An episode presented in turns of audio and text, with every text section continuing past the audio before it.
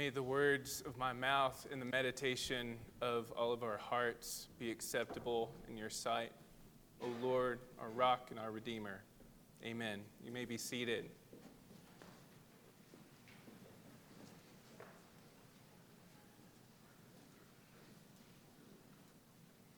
We're given in our epistle reading today a gracious warning from God.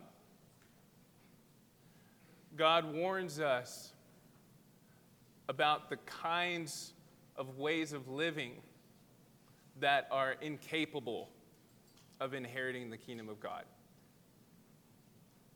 And he does this through Paul who provides what is called a vice list. He catalogs a series of vices. And this is an ancient literary form. It's not meant to be exhaustive, meaning Paul is not listing every possible vice for every possible person, meaning if a vice is not on this list, well, that vice is capable of inheriting the kingdom. It doesn't function that way. It's meant to give a general but very clear picture, portrait of a human being that is driven by passion. And what that means is their de- desires are disoriented, the dispositions of their hearts are twisted. And Paul gives us this list as a warning for the kind of lives that the Corinthians uh, and we ourselves are to cultivate. I, I think it was Gordon Fee, the uh, theologian and ac- Christian academic, who said if Paul wrote what we now call the Corinthian letter, first letter of Corinthians to a church today, it would likely be to the church in America. Uh, we're very, there's a lot of parallels, as we'll see, uh, to our culture. But this list of vice, uh, vices, or as they're often called in church tradition, passions. And these vices are passions to the extent that we become passive to their influence, that we become unduly swayed by their power. So, central to the life of vice or the life of passion is this idea of the loss of agency. When we're uh, ridden with vice, we are uh, loss, have a loss of self legislation, self determination, a loss of self control, which is a virtue and a fruit of the Spirit. And so, this is why uh, a life that is not uh, indwelt and rooted in passions, uh, a life instead that Paul is calling the Corinthians and us too, is a life of virtue that is one that is marked not by the loss of agency, but one where agency is established. It's one where there's a freedom, an inner freedom, a way of negotiating the world in a way that we're not just reacting, that we're not just responding with impulse, which is really at the heart of vice, is impulse. And it's a moving beyond impulse into this realm of freedom. And Paul names this freedom right in the next section where he says, All things are lawful for me, but not everything is beneficial. It's an incredible claim to think about the kind of heart, mind, conscious uh, uh, awareness that can produce a claim like that. All things are lawful for me but not all things are beneficial. And benefit will be seen uh, as it pertains, we'll see later, to our union with Christ and each other. But how do we get out of this position of being swayed by passion, of being uh, under the influence, unduly uh, to do their bidding? How do we get out of this position? This is uh, essential because this really gets at the heart of what the Bible pictures a human being is. In the Bible, a human being is a type of creature that while it has power, right, given to us, God gives us dominion over, this power is divinely given and even God like. A human creature is nonetheless a kind of creature that is vulnerable to things that are more powerful than itself. This is part of what it means to be human. We are vulnerable to things that are more powerful than us. This is the archetypal example of salvation in the story of slavery in Egypt, where the Hebrew slaves are vulnerable to the power of Pharaoh. And this condition of the human means that we're able to be exploited. And this condition means then that uh, salvation is not fomenting insurrection so we can throw, you know, Pharaoh off our shoulders. Because Pharaoh's army will always be bigger and meaner and stronger. It's not an insurrection. That's not the hope of salvation. That's not the hope of a creature who's vulnerable to powers more powerful than itself. No, the hope is that the Hebrews would become the recipients of a power greater than the power of Pharaoh salvation. This is the decisive act of God, whereby God uh, saves us, not by our own power, but we become instead the recipients of God's own action. And this is salvation. And this is what God has done to us. The power of God, of course, is the love of God in Christ. And it's the love of God and the power of God in Christ that is being proclaimed even now. That God's power to liberate people from being unduly swayed by the world, the flesh, and the devil is happening even right now. Paul says that not ashamed of the gospel because it's the power of God unto salvation. And God's power is manifested and acted upon the Corinthians. At the very end of the vice list, Paul says this phrase, and such were some of you. But you were washed, you were sanctified, and you were justified. Uh, grammatically, these are all the passive voice, meaning the Corinthians are uh, receiving the action of God. They're not performing the action, they're receiving the action of God. This is the only way out of this dilemma. And this is why, uh, this is the logic of salvation, and this is why the church has never condoned or instituted self baptism. Did you know this? Uh, even, it said, even if you were at end of life, there's no one around, but there's water around, you don't baptize yourself. Why? it goes completely against the logic of that, namely, uh, that we become the recipients of God's power to save. And this is why the logic of baptism is the same if you're two weeks old or you're 90 years old. It's the same logic, same point, same means.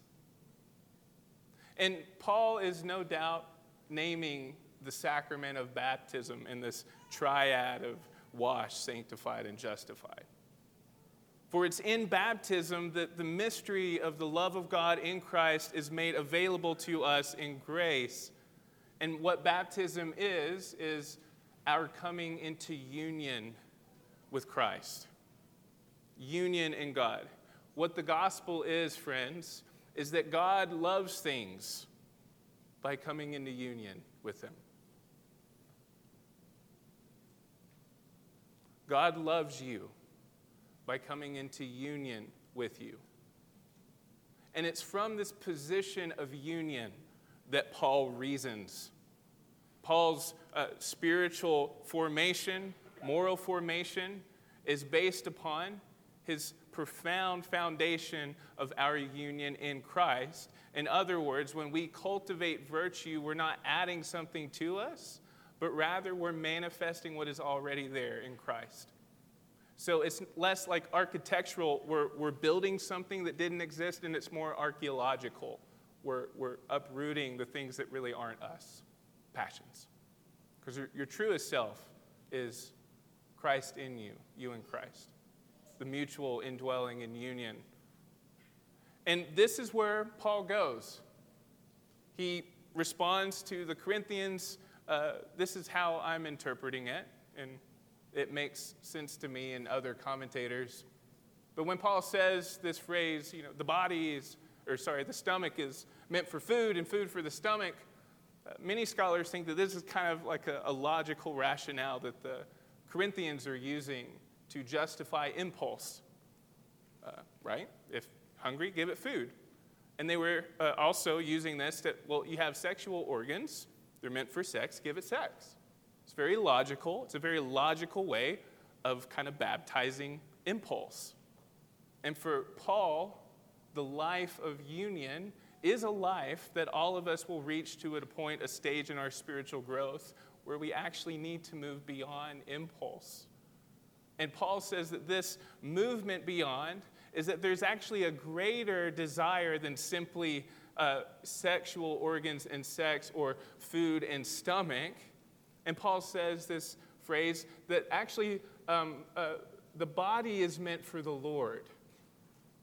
That your greatest fulfillment of your body is not going to be found in immediately satisfying that first impulse or drive, but it's going to be found mysteriously, as we sang in our first song, that fulfillment of desire is mysteriously in God. But then Paul doesn't stop there. He says, the body is meant for the Lord, and he has this incredible phrase. And the Lord is meant for the body.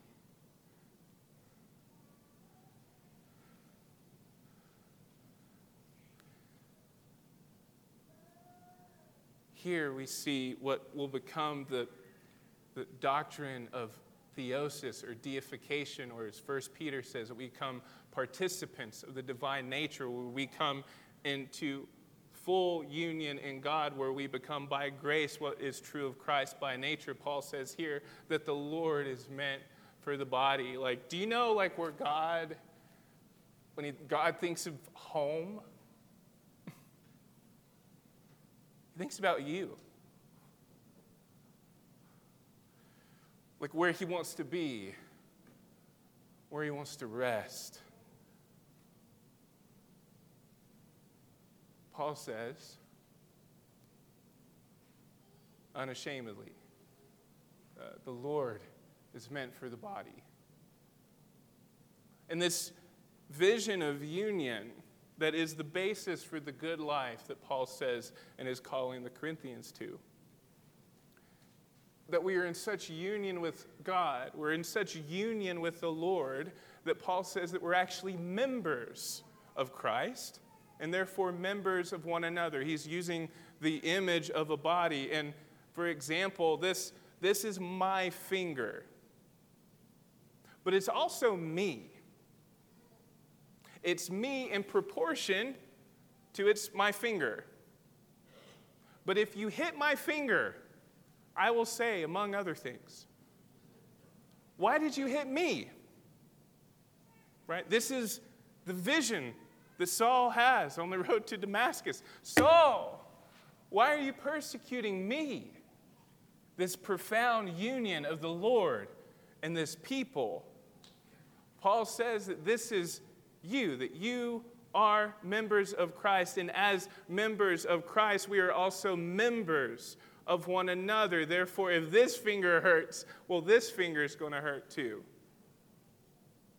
So, what is at once our dignity that the Lord is for the body is at the same time our humility, binding us together. So much so that Paul can say, We are the temple of God. This is where God dwells. And so, how do we cultivate not vice, but virtue, which is the same thing as saying, how do we cultivate Christ in our midst? We do this together. There's a, a monk by the name of John Cassian. He didn't write a whole lot, but what he wrote, St. Benedict liked. He liked it so much, he made all of his monks read it. it's required reading if you're a Benedictine. And in that uh, portion of reading, John Cassian has a, a, great portion on what he called spiritual friendship. Uh, this was absolutely essential, according to Cassian. Absolutely essential. Uh, spiritual friendship. That uh, the life of growing in sanctity, growing in Christ likeness, is impossible except for friends. But what is a friend, according to Cassian? This should be what the church is made up of. Uh, what is a friend?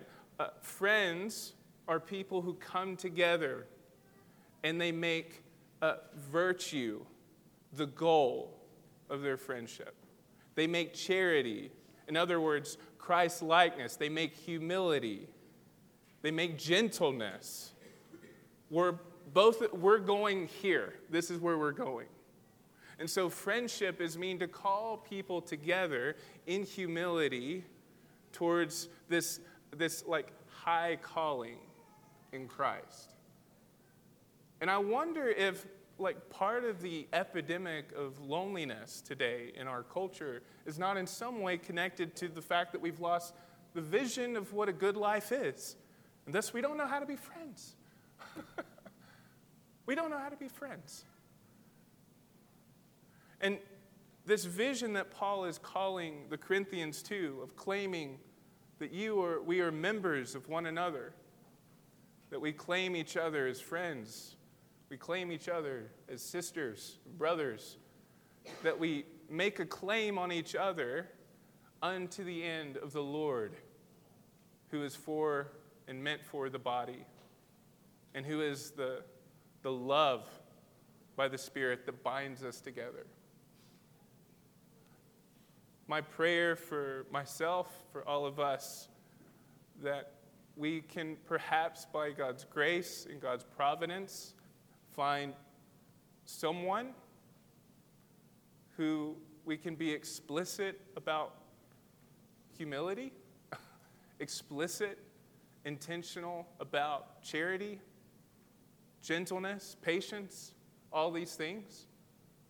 And that by the grace of God, stir us up to lives uh, commensurate with the kingdom of God. Amen.